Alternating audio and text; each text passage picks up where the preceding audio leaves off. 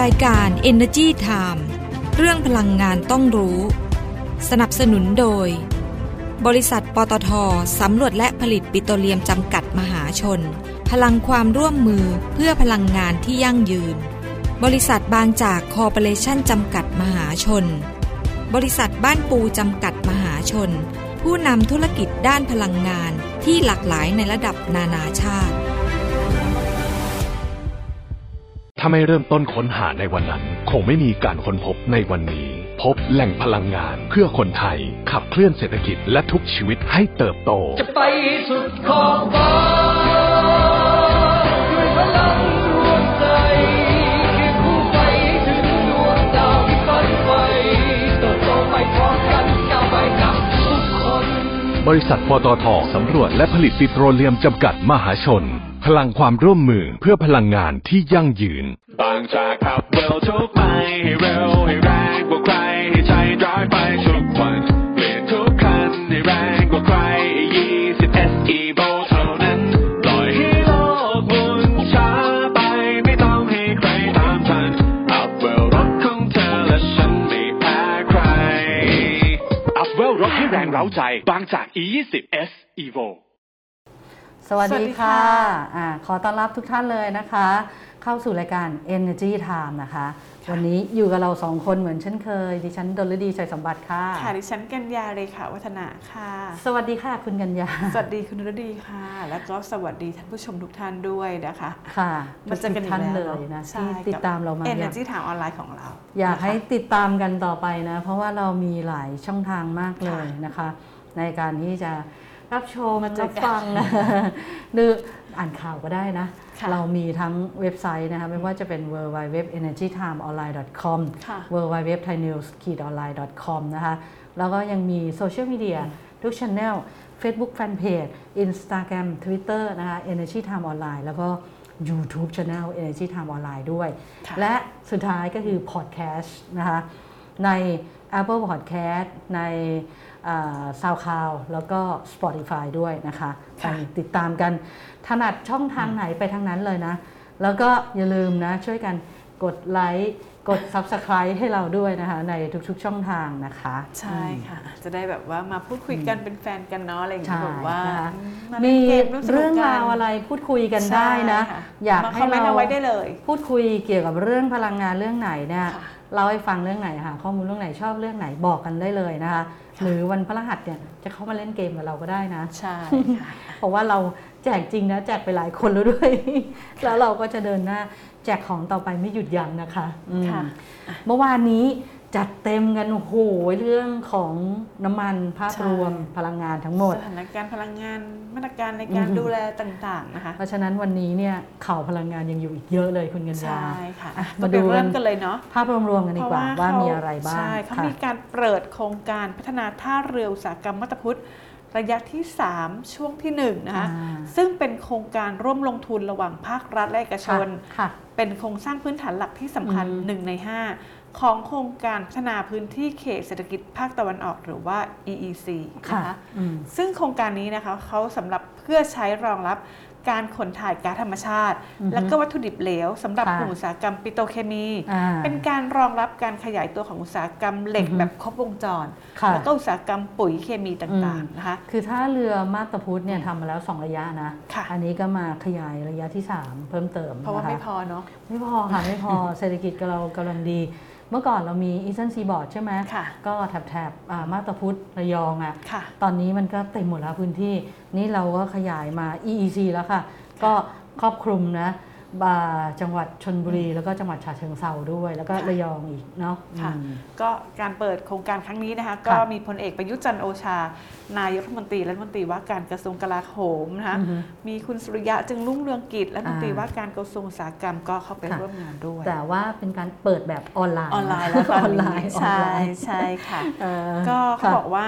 การพัฒนาท่าเรืออุตสาหกรรมเนี่ยนะคะ ค่ะมาบตาพุดแห่งนี้ก็บอกว่าอืมจะเกิดให้เกิดการลงทุน อือฮึไม่ว่าจะเป็นในเรื่องของการอุตสาหกรรมเป้าหมายนะคะทั้งอือฮึ S curve อือฮึ new S curve ก็จะค่ะลงไปที่ค่ะพื้นที่ EEC ตรงนี้แหละค่ะนะคะอืมก็หากโครงการที่สำเร็จนะคะก็จะเป็นอืมศูนย์กลางโลจิสติกทางน้ำเลยอืมแล้วก็เป็นประตูการเชื่อมโยงการค้านะคะกับประเทศอือฮึต่างๆ ในภูมิภาคอาเซียนด้วยนะคะอ่าค่ะซึ่งแน่นอนว่าโครงการท่าเรืออุตสาหกรรมอือฮึมาบตาพุดระยะที่ 3 แห่งเนี้ยอือฮึตั้งอยู่บนพื้นที่กว่า 1,000 ไร่อ่าใหญ่เนาะใหญ่มูลค่าใหญ่การลงทุนนะคะ5.5 หมื่นล้านบาทอ่าเยอะเลย ใช่ ซึ่งช่วงที่อ่าหนึ่งเนี่ยอืมเขาเป็นการลงทุนโครงสร้างพื้นฐานค่ะงานถมทะเลแล้วก็ขุดลอกอือฮึล่องน้อือฮึำนะคะมีการลงทุนท่าเรือก๊าซด้วยนะคะอ่าส่วนที่ช่วงที่สองที่ที่ที่วันอันเนี้ยเขาเปิดก็คือช่วงที่หนึ่งเนี่ยช่วงที่หนึ่เปิงดแล้วใช่อ่าส่วนช่วงที่สองนะคะค่ะจะเป็นการลงทุนท่าเทียบเรือสินค้าเหลวค่ะแล้วก็มีคลังสินค้าที่เกี่ยวข้องด้วยก็น่าจะเสร็จประมาณปี 2567อือฮึแล้วก็เปิดให้บริการได้ในปี 2569อันเนี้ยอันเนี้ยช่วงที่สองเนี่ยจะมีเอกชนเรื่องอื่น คลัง LNG ค่ะอ่าเข้ามาเข้ามาร่วมด้วยนะคะอือฮึค่ะอะแล้วก็ไปดูอีกหนึ่งเรื่องนะคะของค่ะการไฟฟ้าฝ่ายผลิตแห่งประเทศไทยนะคะ โดยคุณบริษรัตนชื่น ผู้ช่วยผู้ว่าการ Project Management Office นะคะก็บอกว่ากพเนี่ยเปิดให้บริการสถานีอัดประจุไฟฟ้า Elex by EGAT นะคะค่ะ เพิ่มขึ้นอีเปิกดอีกแล้ว12 สถานีนะค่ะเป็นเป็นการขยายในร่วมกับอืมทาง PTG อะเนาะค่ะในสถานีบริการน้ำมันของ PT, PT นะคะแล้วก็เห็นบอกว่าไปติดตั้งเครื่องชาร์จแบบเขาเรียกว่า Dynamic Load Dynamic นี่มันก็ดูแบบเร็วอู้ดีแล้วใช่ไหมที่มีกำลังไฟสูงสุดถึง 125 กิโลวัตต์นะคะ อันนี้ชาร์จไฟได้รวดเร็วมากเลยนะ คือเปิดหมดทุกภาคนะ ไม่ว่าจะเป็นภาคเหนือภาคตะวันออกเฉียงเหนือ ภาคกลางภาคตะวันตกแล้วก็ภาคใต้นะคะค่ะซึ่งเขาบอกว่าตอนเนี้ย Elex by EGAT เนี่ยมีแล้ว 40 สถานีคือถ้าใครใช้รถไฟฟ้าเนี่ยคือไม่ต้องกังวลละมีที่มีทุกเติมภาคตลอดทางทุกภาคเลยที่เราจะวิ่งไปอ่านะคะก็คือกอพอเนี่ยเขาก็มีกลุ่มกลุ่มอืมกลุ่ม 3 กลุ่มหลักนะที่เขาอยากจะตอบโจทย์การให้บริการก็จะมีพวกกลุ่มเดินทางข้ามจังหวัดเนี่ยที่ค่ะบอกว่ามีทุกจังหวัดแล้วตอนเนี้ยนะ ซึ่งอันเนี้ยภายในในกลางปีเนี้ยจะเปิดให้บริการสถานีชาร์จไฟฟ้าเพิ่มขึ้นอีก 17 สถานีค่ะนะคะแล้วก็กลุ่มลูกค้าในเมือง อันนี้ก็ไปตอบสนองไลฟ์สไตล์ชีวิตของคนเมืองนะที่เขาใช้ EV ค่ะก็จะไปขยายในห้างสรรพสินค้าใน Community Mall นะในสนามกอล์ฟนะแล้วก็กลุ่มที่ 3 เนี่ย จะเป็นกลุ่มผู้ประกอบการที่สนใจทำธุรกิจสถานีอัดประจุไฟฟ้าเชิงพาณิชย์ค่ะแล้วอยากทำร่วมกับกอพอไง ก็กอพอเขามีมีตัวเครื่องชาร์จอยู่ใช่ไหมค่ะแล้วเรามีที่อย่างเงี้ยมีคนไปใช้บริการ เราก็เหมือนน่ะ ต่อไปเราก็ขายอันนี้ได้ไงที่ชาร์จเหมือนเราทำปั๊มน้ำมันอะอือฮึอ่าเป็นอย่างนั้นอะไม่ว่าจะเป็นพวกโรงแรมอืมอ่าร้านอาหารสนามกอล์ฟค่ะนะหรือว่าธุรกิจอื่น ๆ อะไรเงี้ยก็เข้ามาร่วมด้วยได้คุยกับกอพอเลยเนี่ยค่ะเดี๋ยวไปขยายงานร่วมกันค่ะ แล้วก็ที่เราจั่วหัวกันเอาไว้วันนี้ใช่ว่าเรื่องของบริษัทปตทน้ำมันและการค้าปลีกจำกัดมหาชนหรือว่า OR ก็เป็นอีกหนึ่งบริษัทนะค่ะในกลุ่มปตทที่ ประกาศวิสัยทัศน์ใหม่ออกมาใช่ไหมคุณกัญญาที่เราติดเอาไว้ว่าก่อนเดี๋ยวเราจะใช่มจะเล่าให้แบบจัดเต็มๆเพราะว่าอ่เมื่อสัปดาห์ที่แล้วเนี่ยคือมันมีข่าว OR ออกมาแล้วล่ะต้นสัปดาห์ค่ะแล้วก็หลังจากนั้นเขาก็มีการแถลงข่าวแบบเต็มๆเลยค่ะเพราะฉะนั้นวันเนี้ยเราก็เลยอยากมาเล่าเรื่องเนี้ยเต็มๆให้กับทุกๆท่านเลยที่ติดตามรายการของเรานะคะค่ะคือคุณเจียพรขาวสวัสดิ์ประธานเจ้าหน้าที่บริหารและกรรมการผู้จัดการใหญ่ของ OR เนี่ยอืมก็บอกว่า คือ OR เนี่ยเขาประกาศวิสัยทัศน์ใหม่ออกมานะค่ะเติมเต็มโอกาสเพื่อทุกการเติบโตร่วมกันหรือว่าค่ะ empowering all toward inclusive growth นะคะค่ะเขามีเป้าหมายด้วยนะ ว่าปี 2573 หรือ OR 2030 grow ค่ะใน 3 ด้านนะ คือสามด้าน ประกาศวิสัยทัศน์ออกมาแล้วว่า อยากจะเดินเรื่องนี้นี้นี้นี้แบบนี้แบบนี้ นั้นต้องมีเป้าหมายที่ว่า OR เนี่ยจะบรรลุเป้าหมายในปี 2030 หรือปี 2573 เนี่ยได้อย่างไรค่ะก็มี 3 ด้านที่เขาเน้นมาก ๆ เลยหนึ่งเลย อันเนี้ยเขาทำทำมานานแล้ว แล้วพยายามจะขยายให้ครอบคลุมมากขึ้นก็คือ เรื่องของการยกระดับคุณภาพชีวิต ความเป็นอยู่ของชุมชน ที่เราได้ยินมาตลอด living community ค่ะคือสถานีบริการน้ำมัน PTT Station จะเป็นมากกว่า สถานีแค่บริการปั๊มน้ำมันอ่าใช่จะเป็นมากกว่าแค่ปั๊มน้ำมันใช่ค่ะแต่ว่าทุกคนเนี่ยสามารถมาดำเนินธุรกิจใช้บริการชุมชนที่รอบได้พื้นที่เนี่ยมาร่วมกันในการที่จะเขาเรียกว่าอะไรอะอ่าทำธุรกิจด้วยกันใช่ไหมค่ะซึ่งอันเนี้ย OR เนี่ยเขาจะทำอ่าให้ครอบคลุมพื้นที่ที่ OR ดำเนินธุรกิจนะ แล้วก็ชุมชนรอบธุรกิจเนี่ยมากกว่า 15,000 ชุมชนค่ะหรือกว่า 12 ล้านชีวิตเลยนะ ก็ที่ผ่านมาจะเห็นเขามีการเอาสินค้าชุมชนไทยเด็ดอะไรอย่างเงี้ยอ่ามาขายไทยเด็ดอ่าอ่าเปิดพื้นที่ให้ชาวใช่บ้านมาขายหรือบางทีแบบสินค้าเกษตรล้นตลาด ราคาถูก ราคาแพงก็อืมเอามาแจกเอามาเปิดพื้นที่อืมในปั๊ม PTT Station ให้กับคนอื่นเนาะได้ ทานกันได้ขายสินค้ากันใช่ค่ะส่วนด้านที่สองนะคะ ด้านนี้ตอนนี้สำคัญมากและมาแรงมากค่ะก็คือเรื่องของการสร้างสิ่งแวดล้อมที่อุดมสมบูรณ์หรือว่า healthy environment นะคะการลดการปล่อยก๊าซเรือนกระจกที่ครอบคลุมตลอดทั้งการดำเนินธุรกิจ ตอนนี้ใครไม่พูดเรื่องนี้เชยมากๆนะคะค่ะก็จะมีการเพิ่มสัดส่วนของการใช้พลังงานสะอาด และการเพิ่มประสิทธิภาพ การใช้พลังงานในสถานประกอบการ รวมทั้งลดปริมาณขยะที่เกิดขึ้นจากการดำเนินธุรกิจด้วย ส่วนในด้านที่ 3 เป็นอีกหนึ่งเรื่องที่สำคัญเหมือนกันค่ะการสร้างการเติบโต สร้างอาชีพ กระจายความมั่งคั่ง หรือว่า economic prosperity นะคะไปสู่ผู้ค้าผู้ถือหุ้น ผู้ประกอบการขนาดเล็กขนาดย่อมหรือว่า SME นะคะค่ะแล้วก็พนักงานแล้วก็ชุมชนเนี่ยมากกว่า 1 ล้านรายนะคะ มีเป้าหมายชัดเจนนะ ผ่านการเติบโตด้วยการ สร้างพันธมิตรทางธุรกิจนะคะ ก็แน่นอนล่ะ OR นี่เตรียมงบไว้เพียบเลย2แสนกว่าล้านบาทนะค่ะคือ 10 ปีข้างหน้าเนี่ยเขาจะต้องขยายการลงทุนเยอะมาก แต่ไม่ใช่เขาไปคนเดียวนะค่ะไปกับพันธมิตรพันธมิตรเนอะค่ะไปกับพันธมิตรเลย แล้วก็ชัดเจนด้วยว่าอะ10ปีเนี่ยสองแสนล้านบาทใช่ไหม แต่ว่า 5 ปีเนี่ยประมาณเกือบเกือบ1นึ่งแสนล้านบาทนะ ชัดเจนเลยว่าจะมีทั้งธุรกิจน้ำมันอะค่ะตอนนี้ยังเป็นธุรกิจหลักอยู่ใช่ไหมใช่ค่ะธุรกิจที่ไม่ใช่น้ำมันหรือนอนออยอ่าธุรกิจด้านไลฟ์สไตล์อ่าค่ะธุรกิจนวัตกรรม อันนี้ค่ะก็ต้องมาเพราะว่ามีตอนนี้เนาะมีการพัฒนาแรงค่อนข้างเยอะใช่ค่ะธุรกิจต่างประเทศก็ต้องมานะคะ แล้วก็ระบบโครงสร้างพื้นฐานสาธารณูปโภคแล้วก็อื่นๆด้วยนะ คือ OR เนี่ยปีเนี้ย เราจะเห็นเขาขยายความร่วมมือกับพันธมิตร ในเรื่องของสตาร์ทอัพเยอะ ในเรื่องของการลงทุนอ่าเขาเรียกว่า Food and Beverage หรือว่า healthcare อะไรพวกเนี้ยนะเพราะว่าอย่าง Food and Beverage เนี่ยเขาก็ขยายเยอะ ล่าสุดนี้ก็เพิ่งที่เขาไปร่วมกับ 500 ตุ๊กตุ๊กส์จำได้ไหมคะจำได้อ่าที่เป็นกองทุนอะแล้วก็ตั้ง ORZONนเจอร์อ่าใช่ แล้ว ORZON Ventures เนี่ยตอนนี้สตาร์ทแล้วนะค่ะสตาร์ทไปสตาร์ทอัพอะห้ารายเลยนะ ค่ะ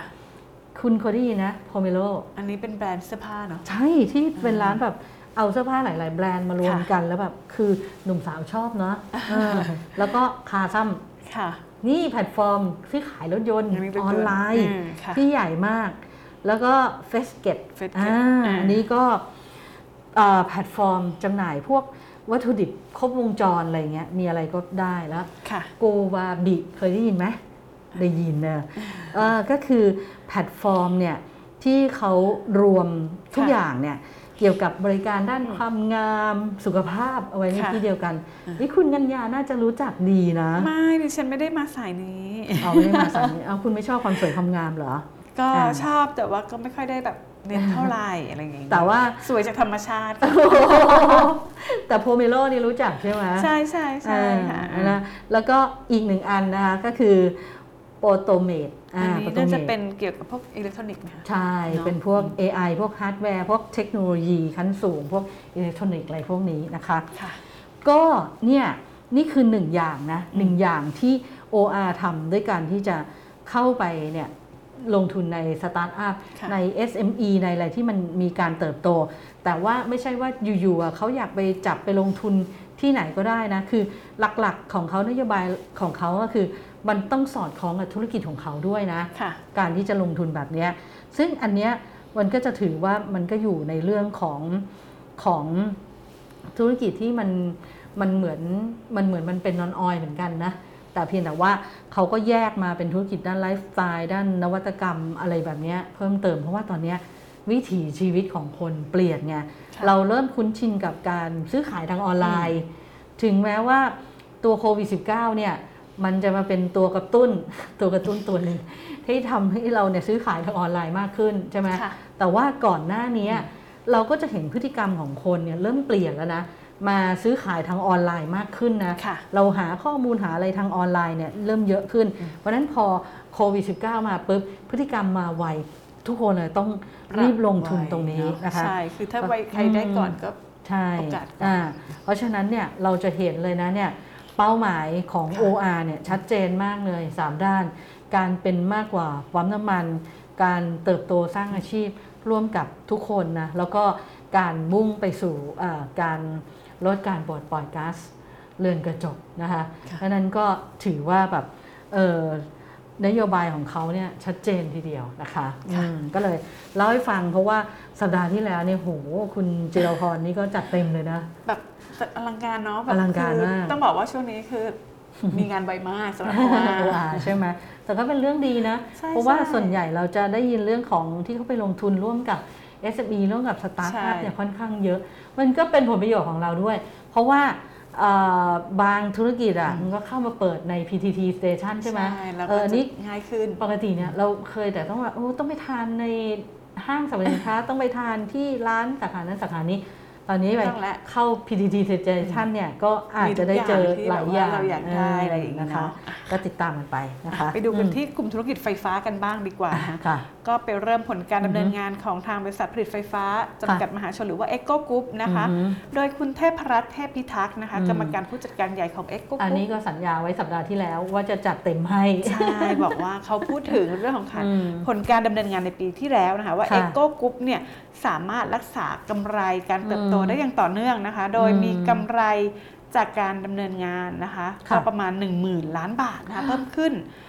1,480 ล้านบาท หรือว่า 17%เลยทีเดียวนะคะอืมแต่ว่าถ้าเป็นกำไรสุทธิเนี่ยอยู่ที่ 4,000 ล้านบาทนะคะลดลงอืมประมาณ 53%เมื่อเทียบกับปีก่อน เพราะว่าค่ะเขามีผลกระทบจากการแปลงมูลค่าหนี้สินสกุลเงินต่างประเทศอืมมาเป็นสกุลเงินบาท อันนี้ก็เป็นผลมาจากค่าเงินบาทที่อ่อนค่าลงนะคะแล้วก็ยังมีอือฮึการเปลี่ยนแปลงมูลค่ายุติธรรมด้วยนะคะของเครื่องมือทางการเงิน อันนี้ก็เป็นเรื่องของทางการเงินทางบัญชีเขาเนาะอือฮึนะคะก็ไม่มีผลต่อกระแสเงินสดนะคะ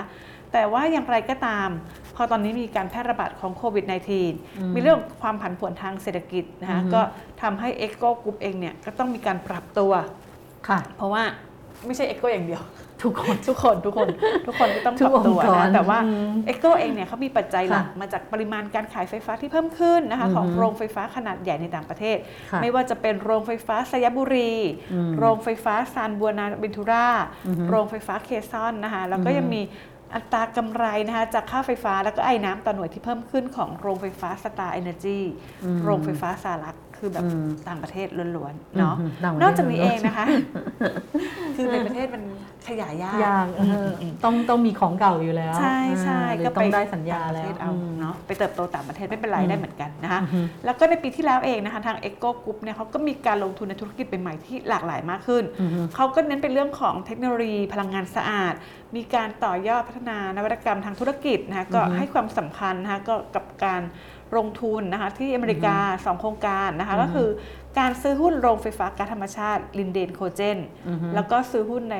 APEC Clean Energy Holding อือฮึนะคะก็ถือว่าเป็นพลังงานสะอาดของสหรัฐอเมริกาอืมเลยทีเดียวนะคะคือคือไอตัว Apex Clean Energy Holding เนี่ยค่ะอ่ามันเหมือนกับเขาเนี่ยอืมไปพัฒนาโครงการพวกโรงไฟฟ้าพลังงานสะอาดในค่ะสหรัฐอเมริกา แล้วก็ลงทุนในพวกสตาร์ทอัพอัพเพียร์พาวเวอร์ในพวกนี้ค่ะแต่พออาพอไประยะหนึ่งอะ่ะอืมเหมือนเหมือนโครงการอ่าเริ่มเดินเครื่องได้เนี่ยค่ะก็มีการขายหุ้นออกมาก็ได้กำไรอืมเหมือนกัน นี่ในพอร์ตการบริหารของ Apex Clean Energy เนี่ยค่ะก็จะใหญ่มากที่สหรัฐอเมริกาอืมเห็นบอกว่าโห มีแผนที่จะขยายไปอีกแบบหลายเมกะวัตต์เลยอะ่ะดังนั้นเหมือน e c o ก็เข้าไปลงทุนซื้อหุ้นในบริษัทที่มันเป็น holding กันแหละค่ะแล้ว holding ก็จะไปลงที่นี่นี่นี่นี่ต่างๆอย่างเงี้ยเนอะพอโครงการดีก็มีรับรู้รายได้รับรู้กำไรเข้ามา แล้วก็โครงการไหนดีมากๆ ก็ขายออกไป เอาเงินมาอะไรเอาอย่างกำเงี้ยไรมาก่อนไปลงทุนใหม่เนาะใช่นะคะส่วนปีอืมนี้นะคะทาง EGCO เขาก็บอกว่าเขาก็ยังจะต่อยอดความสำเร็จในธุรกิจไฟฟ้าค่ะโดยเฉพาะการผลิตไฟฟ้าจากพลังงานหมุนเวียน แล้วก็พลังงานสะอาดอือฮึเพื่อขับเคลื่อนธุรกิจสู่สังคมคาร์บอนต่ำนะคะค่ะแล้วก็ยังไปธุรกิจพลังงานที่เกี่ยวเนื่อง ทั้งอือฮึธุรกิจเชื้อเพลิง แล้วก็สาธารณูปโภคอือฮึรวมไปถึงธุรกิจ Smart Energy Solution ด้วยนะคะค่ะ ก็เป็นแนวทางของ e อ o เนาะอืมสีเขียวใช่อืมแล้วก็เดี๋ยว เอ๊ะสัปดาห์ที่แล้วนี่เราคุยเรื่องของบ้านปู่ไปยัง ไม่เป็นไร คุยอีกรอบหนึ่งก็ได้เพิ่มไปแล้วกันเนาะอ่าใช่ออเพคุยราะอีว่ากรอบหเขานึ่งก็ก็ได้ยังมาทางเพราะไฟว่าฟ้าเดี๋ยวบ้านปู่เนี่ยอ่าสัปดาห์นี้ก็จะมีการแถลงข่าวเหมือนกันค่ะดังนั้นคาดว่าเดี๋ยวสัปดาห์หน้าคงได้จะเต็มกันเนาะอะวันจันทร์วันอังคารอะไรตอนนี้ย่างคุยเรื่องบริษัทลูกก่อนอ่าก็บริษัท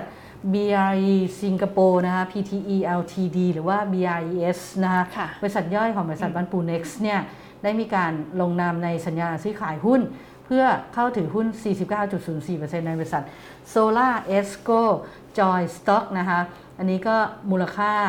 14.5 ล้านอือฮึเหรียญสหรัฐ ค่ะ หรืออันนี้ก็เทียบเท่าเป็นเงินไทยก็ประมาณ 466 ล้านบาทนะคะ ค่ะ เดี๋ยวเขาคาดว่าจะซื้อขายหุ้นแล้วเสร็จภายในไตรมาส2ปีนี้แหละ ซึ่งตัว Solar Esco เนี่ยมันเป็นผู้นำในธุรกิจพลังงานหมุนเวียนในประเทศเวียดนามค่ะที่ให้บริการพวกแพลตฟอร์ม solar rooftop แบบครบวงจรนะคะ แล้วปัจจุบันเนี่ยเขาก็มีกำลังการผลิตถึง20 20.4 เมกะวัตต์ แล้วก็อยู่ระหว่างการพัฒนาอีก 106 เมกะวัตต์ อ่า ก็เยอะอยู่นะค่ะแล้วจริงๆอะสองปีที่ผ่านมาเนี่ย คือทางบ้านปูเนี่ย เขาไปขยายพอร์ตลงทุนในเวียดนามต่อเนื่องเลยนะค่ะแล้วก็มีกำลังการผลิตรวมถึง 218 เมกะวัตต์ แต่ครั้งเนี้ยเป็นครั้งแรกนะ ในการที่เขาขยายขอบข่ายเอ่อจากพลังงานสะอาดเนี่ยไปสู่ธุรกิจเทคโนโลยีพลังงานในเวียดนามค่ะคือเอาอีกธุรกิจเนี่ยเข้าไปแล้วไปในเวียดนาม เพราะว่าเห็นการเติบโตเนี่ยสำคัญทีเดียวเลยนะคะ ค่ะอืมไม่ใช่อะ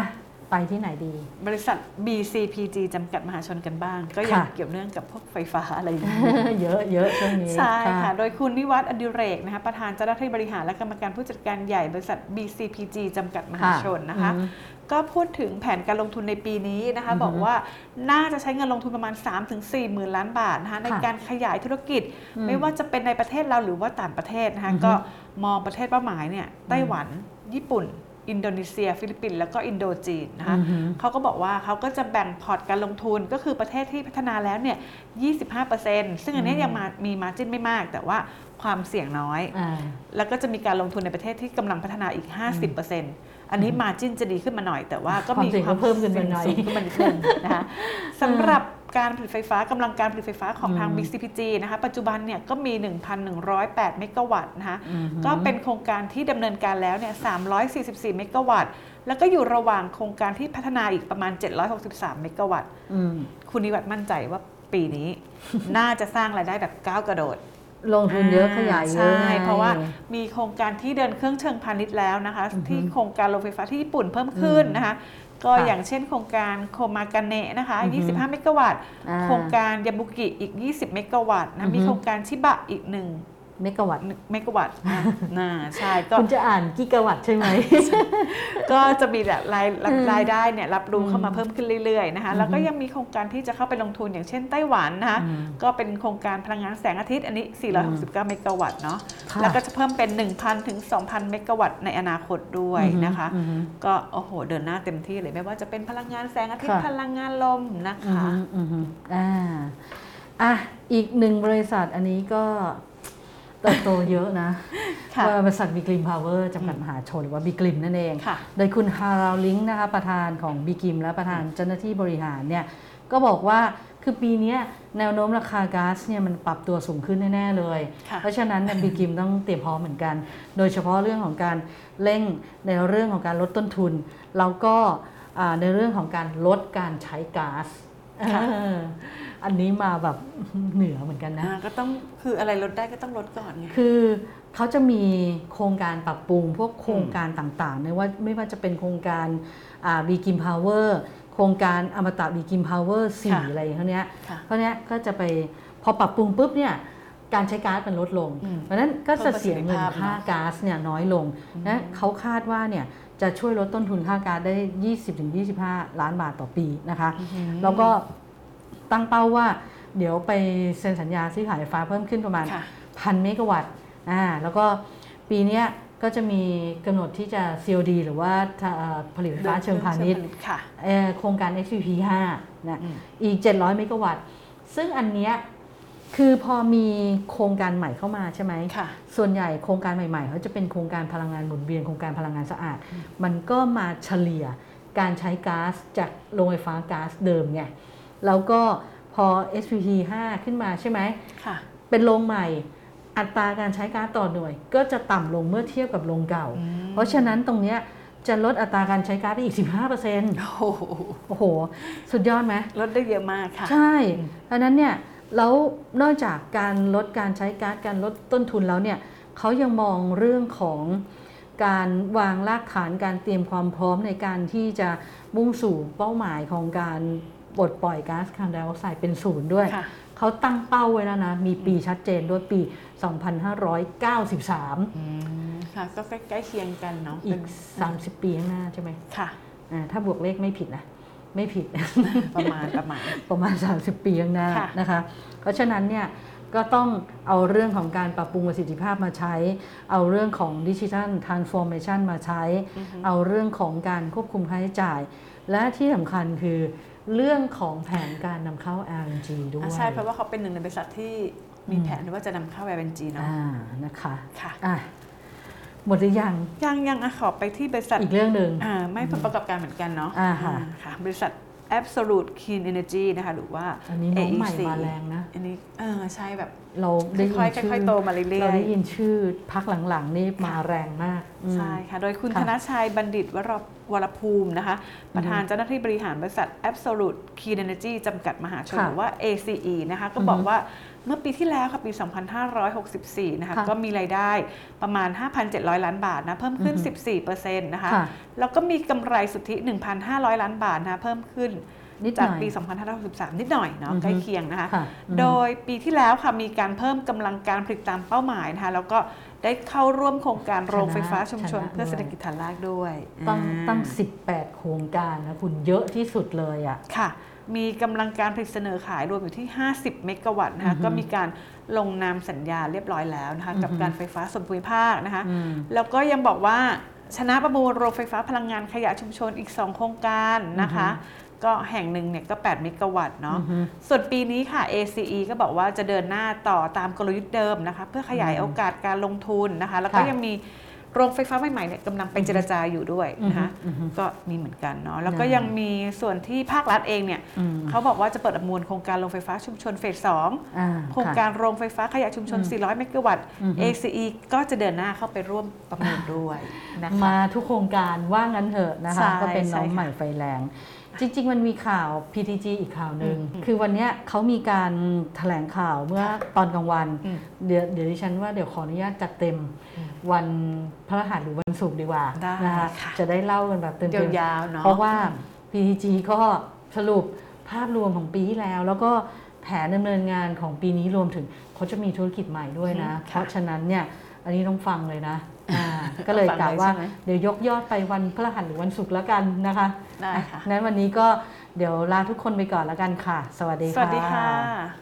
ถ้าไม่เริ่มต้นค้นหาในวันนั้น คงไม่มีการค้นพบในวันนี้ พบแหล่งพลังงานเพื่อคนไทย ขับเคลื่อนเศรษฐกิจและทุกชีวิตให้เติบโต จะไปสุดขอบฟ้า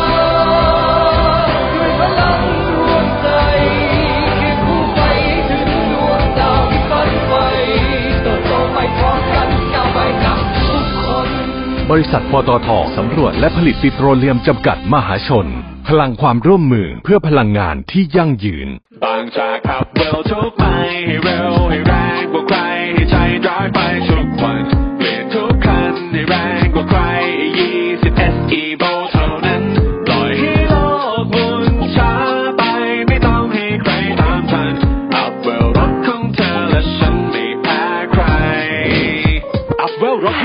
ใจบางจาก E20 S Evo